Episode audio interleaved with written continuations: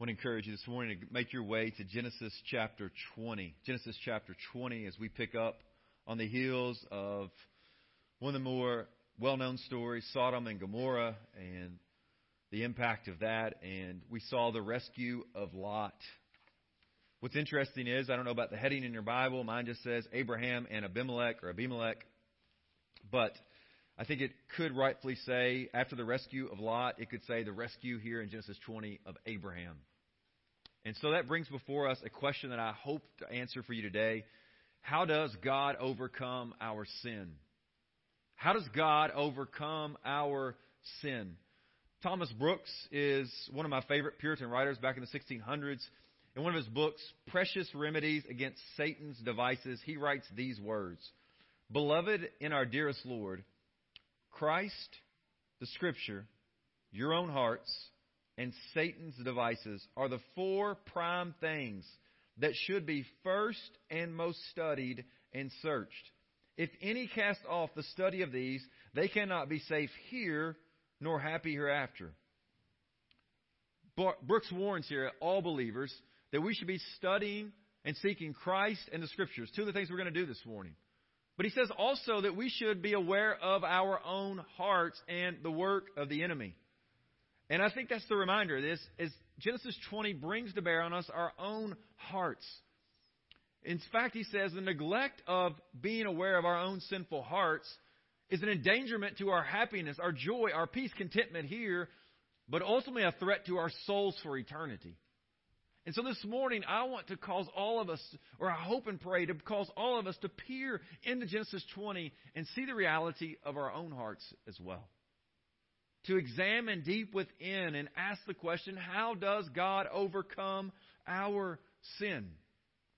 And for that answer, we look to Genesis chapter 20. Pick up if you would in Genesis chapter 20 as we undercover this first truth. God overcomes our sin by his sovereign power. God overcomes our sin by his sovereign power. In this moment, we're going to see God do something, right? Because Abraham and Sarah get themselves in another pickle or predicament. That it seems there's no way out unless God acts. Because you would, begin in verse 1 of Genesis chapter 20. It says from there, Abraham journeyed toward the territory of the Negeb and lived between Kadesh and Shur, and he sojourned in Gerar. And Abraham said to Sarah his wife, she is my sister. And Abimelech, king of Gerar, sent and took Sarah. If you've been with us before or you've studied much of Genesis, you know that this is kind of in some way the same old song and dance. In fact, Abraham had said this very same thing back in Genesis chapter 12 to who in Egypt? You remember? Pharaoh, didn't he? Yeah. He said the same thing. And in some way, right? I mean, he's, he's telling the truth because as we're going to see in a moment in verse 8 to 13, he says, well, actually, she is my sister. We have the same dad, but a different mother. Right? But, but again, I think it causes all of us to pause and reflect on our own hearts. And why is that? Have you ever had a moment when you've been like, God, I'm never going to do that again? And then you do that again? Or maybe you promised to someone that you love and care about, like, man, you promised to your mom and dad you wouldn't do that again, or to a spouse or to a teacher, and somewhere down the road you did that again? I don't know about you, but I mean, I, I know this refrain in my own soul. Like, I, I hate it. I, I don't want to return back there, but man, I just seem have this tendency in my sinful flesh to go back to those old wells again. And so I had to ask this question Is there any hope for a repeat offender like me? Maybe you wonder that too. Is there any hope for a repeat offender like you and whatever it is that you struggle with? And again, I, man, uh, there, there, are those who wrestle and say, well, Abraham's just fibbing because, again, there's some sense it's a half truth. But I think the text itself, and especially the context here of Genesis 20, makes clear and emphatic this is Abraham lying. In fact, he's going to say, King Abimelech is going to say to him in verse 9, You're doing to me things that ought not to be done. Right? I don't know about you, but my mom was one of those ought moms, right? Like, ought, ought, ought, right? My kids, they can tell you, they pick up on it, right? It was just one of those indications. When I heard mom say ought, it was like, you ought not be doing that, right? That ought, that's, this is not right. And again, what's, what's imperative on this moment is, uh, I know we had Genesis 19 and, and, and, and Sodom and Gomorrah, but if you rewind back to Genesis chapter 18, it's when the three visitors showed up. And it was there that Abraham and Sarah heard that within a year, they were going to have what? A child. And so the question is we don't even know, but it's quite possible that in this very moment, Sarah is already pregnant, or maybe soon will be. This is a threat to the seed. This is a threat to God's promise. Because again, look what it says. Abimelech, king of Gerar, sent and he takes Sarah, right? So he takes her. The indication is he has some intention of being with her physically. And we have to ask, well, what can Abraham and Sarah do in this moment? Or what can any of us do in moments like this? Look at verse 3. Maybe I kind of kind of raised on it. But look at this. What's I, don't know, it depends on your translation, but but God. But God. Beloved, that's the anthem of our hearts. As we look this morning and peer at our own hearts and see our sinfulness, the only refrain that we have back to God is not a defense about how good we are or what we've done or how we're doing better. Ultimately, our defense is but God. But God. And look what happens here. But God came to Abimelech in a dream by night. So this king has this dream. And listen to what God says to him Behold, you are a dead man because of the woman whom you have taken, for she is a man's wife. This is the moment, right, where Abimelech is warned, right? God says, Listen, you're a dead man. You're going to die because you've taken another man's wife. And listen, as one commentator said, a wife is at least at least her husband's most precious possession. And to take her is the worst kind of theft. This should serve as a warning to us all. Having another man's wife is no small thing in the eyes of God. In fact, Leviticus chapter 20, verse 10 commanded death for adultery. Now, some of you here, you may say, Blake, listen, I've struggled with that, or I'm guilty of that. Praise God for the but God moments. Amen. But others of you may hear and say, you know what, that's really not me, man. I don't have a struggle with that. Well, then Jesus shows up on the scene. And he said, I'll tell you the truth. If you've looked at another man or woman lustfully, you've committed adultery. Where, church? In your heart. You hear it? Thomas Brooks, back to the search of the heart. You see, God's not just simply, beloved, concerned about what your and my outward actions are. Yes, indeed He is. But He looks deeper at the heart. It's a warning to us all, this text. Oh, God, have mercy on me. But listen to Abimelech respond, verse 4 and 5. Now Abimelech had not approached her. He, he hasn't been with her. So he says to God, Lord, will you kill an innocent people? That doesn't hear like Abraham back in Genesis chapter 18, right? When he was pleading for Sodom and Gomorrah. Lord, will you destroy the righteous with the wicked? Right? Remember, if there's 50 there, or 40 there, or 30, or 20, or 10, it's seemingly that similar echo, that refrain. Lord, will you kill an innocent people? Lord, will you destroy the righteous? God, I. Look what he says, verse 5. He says further to the Lord, Did he, did Abraham not himself say to me, She is my sister? And did she not herself say, He is my brother? In the integrity of my heart and the innocence of my hands, I have done this. Abimelech again says he hasn't approached her or been with her. Thus he asked God again, Were you going to kill an innocent people? Now, Abimelech, he doesn't deny that he's done something wrong. But he says, listen, I've been misled. Abraham not only misled me, but she misled me too. Like she says, yeah, that's my brother. And he said that that's my sister. Thus, Abimelech says that all this demonstrates that he was acting with integrity and the cleanness of heart. But we have to ask, is this true? Will this hold up? Look what God says in verse 6. And God said to him in the dream, Yes, I know that you have done this in integrity of your heart, and it was I who kept you from sinning against me. Therefore, I did not let you touch her. God affirms the integrity of Abimelech's heart. Is that not what you and I long for? That the God who sees and knows us to the depths of our being affirms our integrity of heart. Is that not the longing desire of our souls? And then God says something even more astounding. Look what he says there. Yes, I know that you have done this in the integrity of your heart, and it was I who kept you from sinning against me. God kept him from acting upon it. It's a reminder of the truth of Proverbs 21 and 1. The king's heart is in the hand of the Lord like a stream of water, and he turns it wherever he will.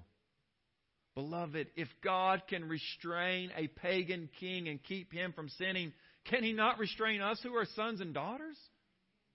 Beloved, this ought to encourage us. to cry out, Lord, lead us not what? Into temptation, but deliver us from evil. Furthermore, notice that line with, again, Sarah, another man's wife, is not just sinning against, right? Abraham. Notice what he says there. And it was I who kept you from sinning what? Against me. David says the same thing in Psalm 51 after he has this long period he doesn't come clean. He finally comes clean about he and Bathsheba. And he says in verse 4 these words, O Lord, against you and you only have I sinned. It's a reminder that yes, our sin is against others, but it is first and foremost against the holy God. And so we hear this truth. And we wonder what's going to happen. The truth is, it, it doesn't have to be. This doesn't have to be the way it goes. Listen, no matter what you've done or the integrity of your heart, or maybe you say, My hands are really dirty.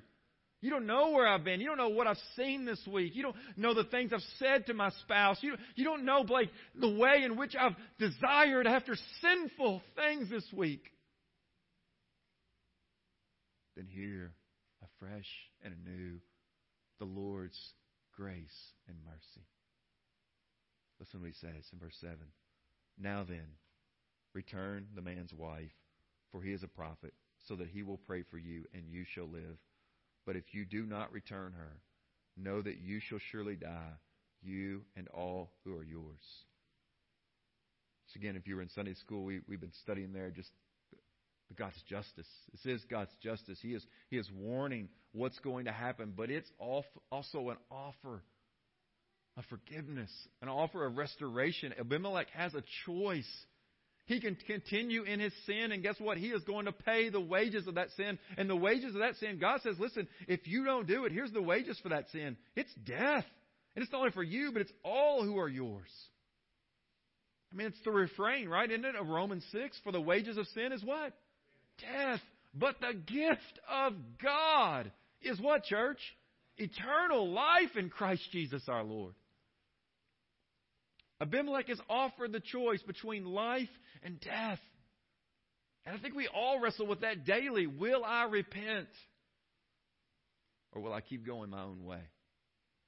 You see, I think when we contemplate that for an instant, when you or I refuse to repent, in those moments, we're choosing a type of death and separation. Right? I mean, in our refusal to repent and continuing to go in our pursuit of sin, it creates a separation between us and God. But think about it also not only vertically, but think about it horizontally in your relationships. When you refuse to forgive, it creates a separation and sometimes it creates a death between you and that person. I mean, you got people you can't even look at. Like when you, you show up at the ball game and you pass by them, man, you're like, you just spy. Like you don't even want to look at that person. That hatred. And listen, beloved, it can happen sometimes to people in our own bedrooms, in our own homes. Can happen to the, the, the brothers and sisters we grew up in the family with, and our, our families begin to splinter, and just all of this. Hear Paul's words say to us, as far as it depends on you and I, live at peace with everyone. Make every effort to keep the unity of the Spirit through the bond of peace. Brother Todd preached that last week to Ephesians 4 and 3 to us. So I want to ask you, you've got some decisions to make, just like Abimelech. Will you keep going your own way? Keep hardening your heart toward that person? I refuse. Again, this just doesn't dismiss things that have happened. I'm not minimizing things that have happened. But, beloved, when you and I refuse to repent, it creates a separation between us and the Lord. But, beloved, it also brings separation between us and those we love and care about. I urge you this hour look to Christ. The first scene of Genesis 20 shows us that our sin can't overcome God's sovereignty, right? Because again, Abraham and Sarah messed up. They both lied and deceived. And yet God sovereignly steps in in, in the, in, in the method of a dream. But that doesn't mean that our sin is insignificant. And I think that brings us to our second truth here in verse 8 to 13. And it's this God overcomes our sin, yes. But our, st- our sin still brings shame and excuses. God, yes, He overcomes our sin, but I think verses 8 to 13 show us our sin still brings shame and excuses. Here, verse 8 to 10.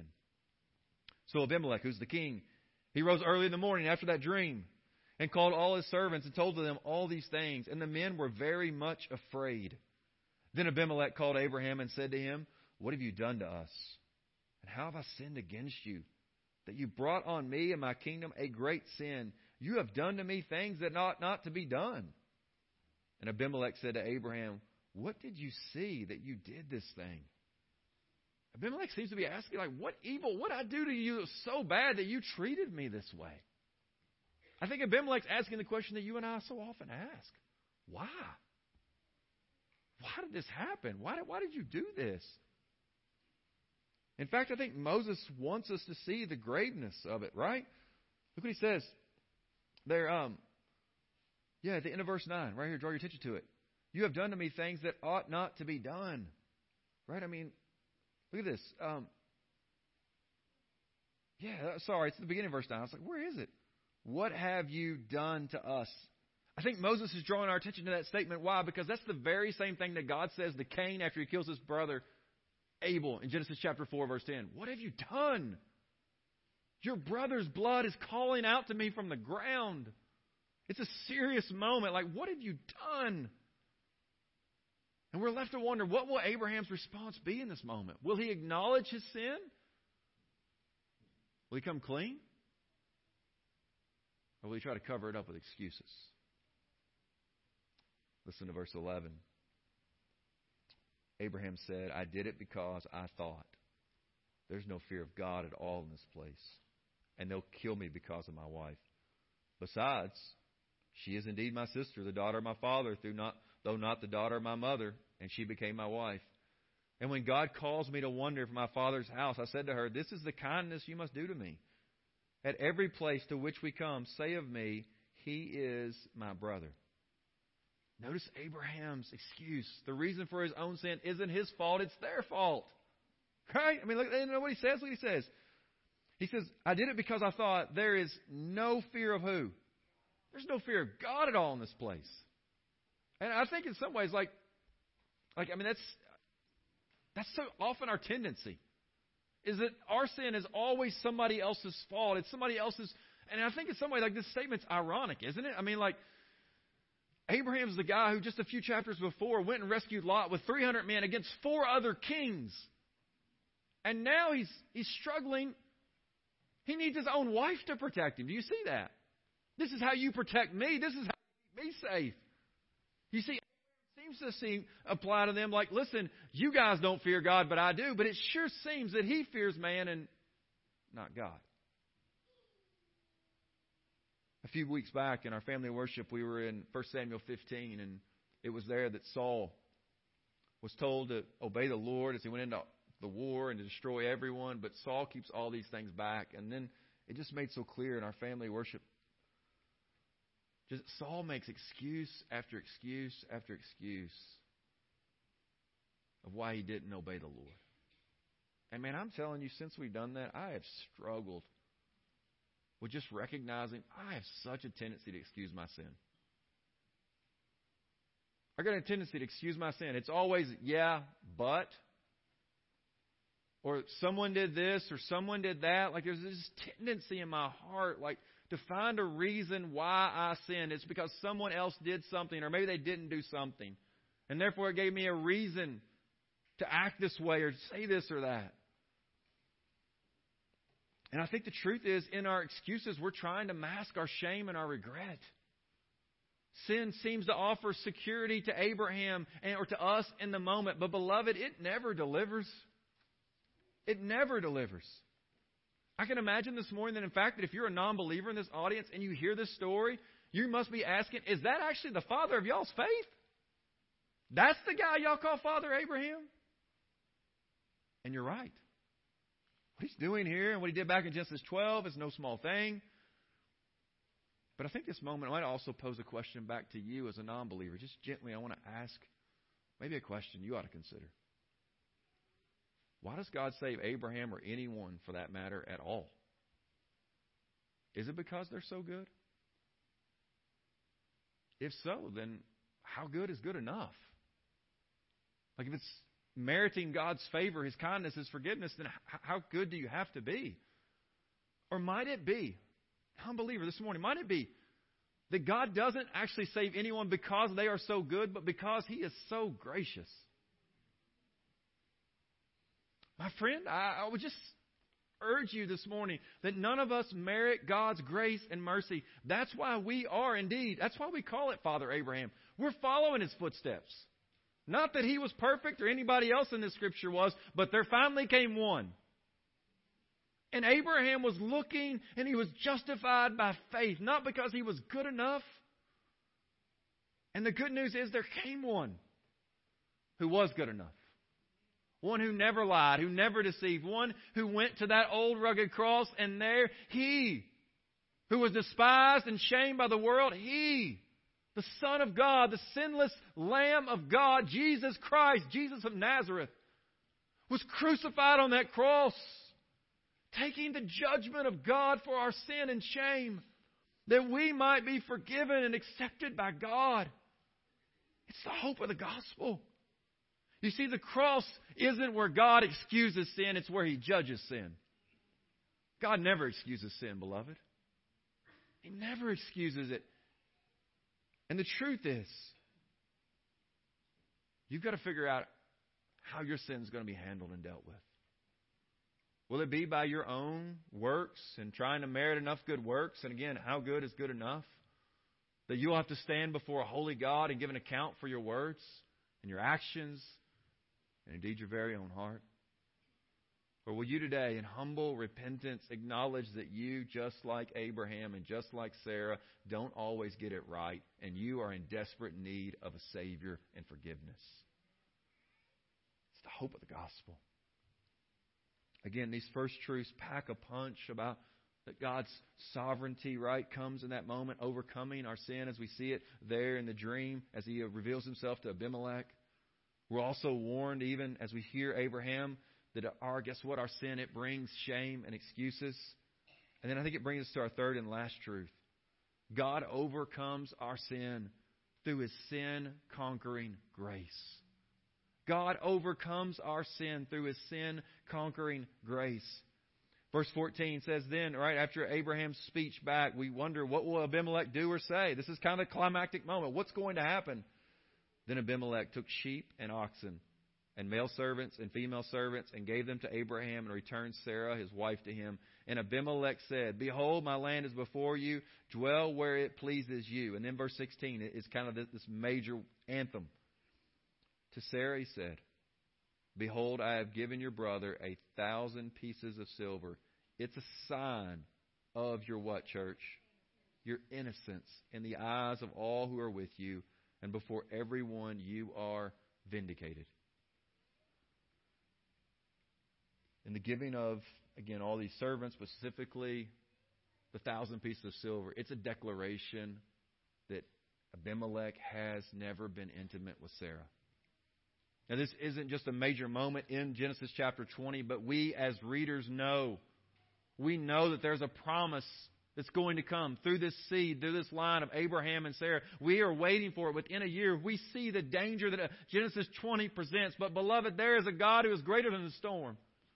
Hallelujah. There's a God who's greater than your and my sin and failures and mistakes. There's a God who can bring good out of even our failures and mistakes. It is God who's protecting the seed. It's God who's protecting the promise. But I also want to pause here. Because I don't think this is what we should normally expect to happen.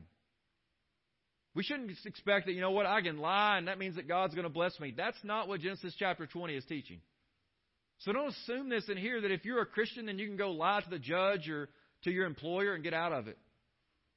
Or kiddos, you can't lie to your parents or a teacher at school and think, well, you know what, Abraham and Sarah worked out all right for them. Nor should it teach us to lie to our spouse or a fellow church member and that God's just going to bless us. That's not what this story is teaching.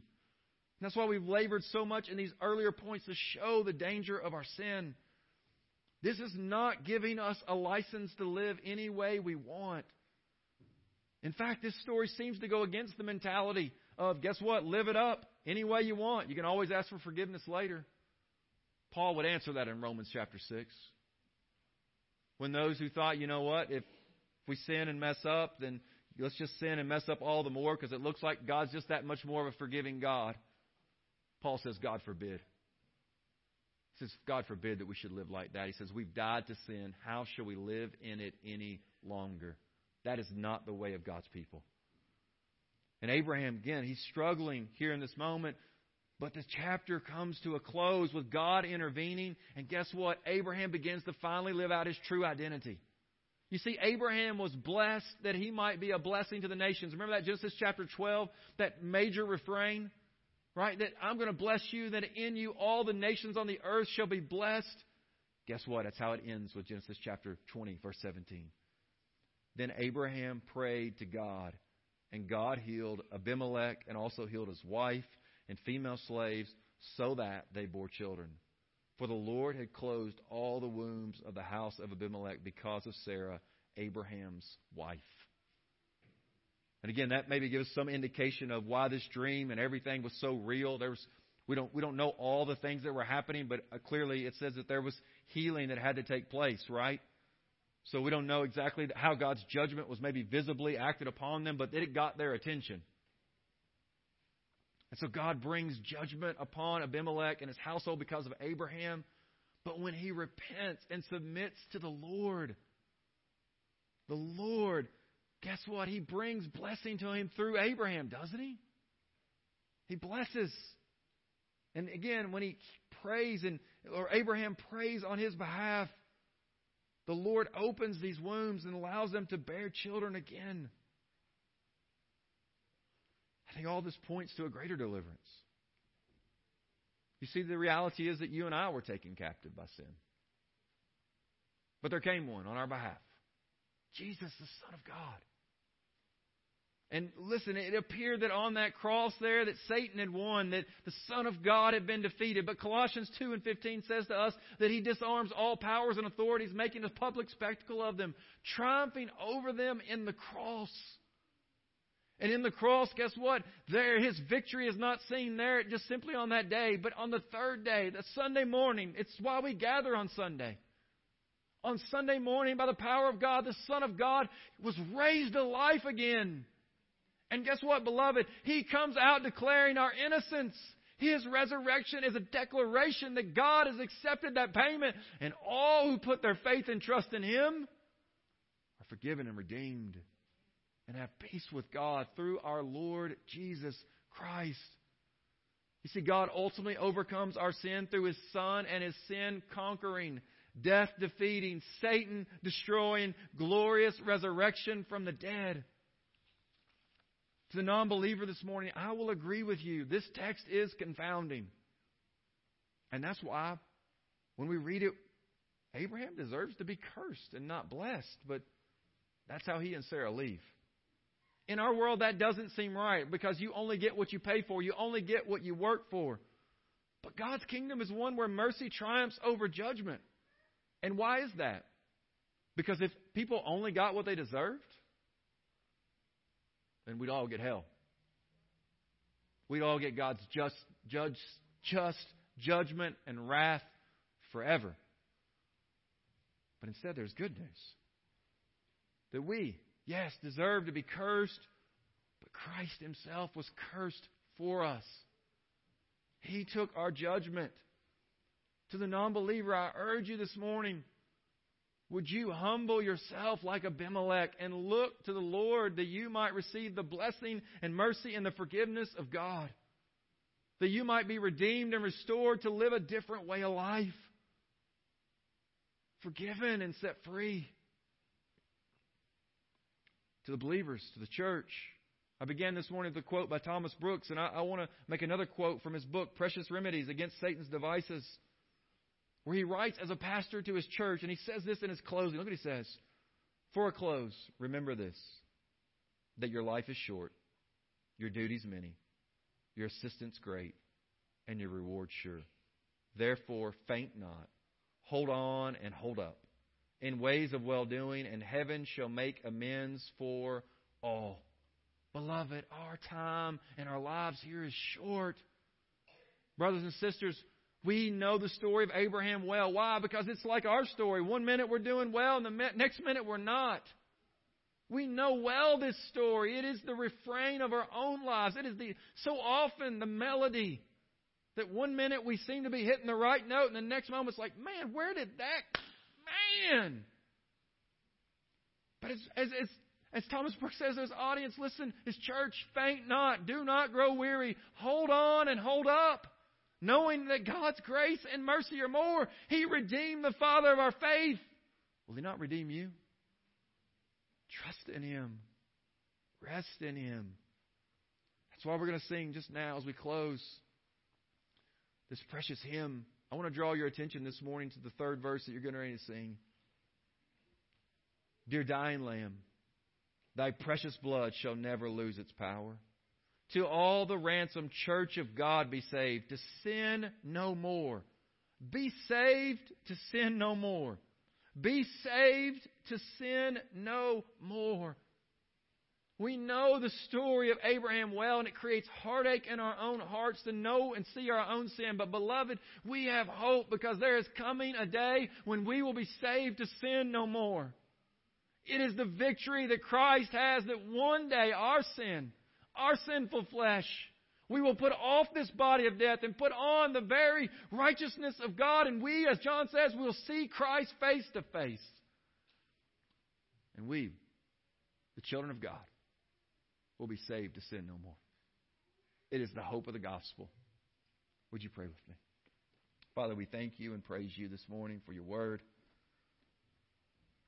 Father, we acknowledge that we need, as Thomas Brooks told his church, to know our hearts well, to search them intently.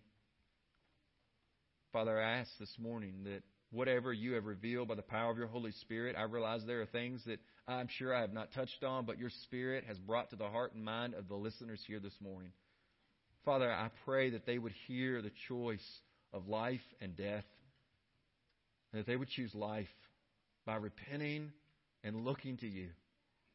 Father, I ask that you would empower us to forgive those who have hurt us. Father, we ask that you would change us, that we would tell the truth and not try to deceive.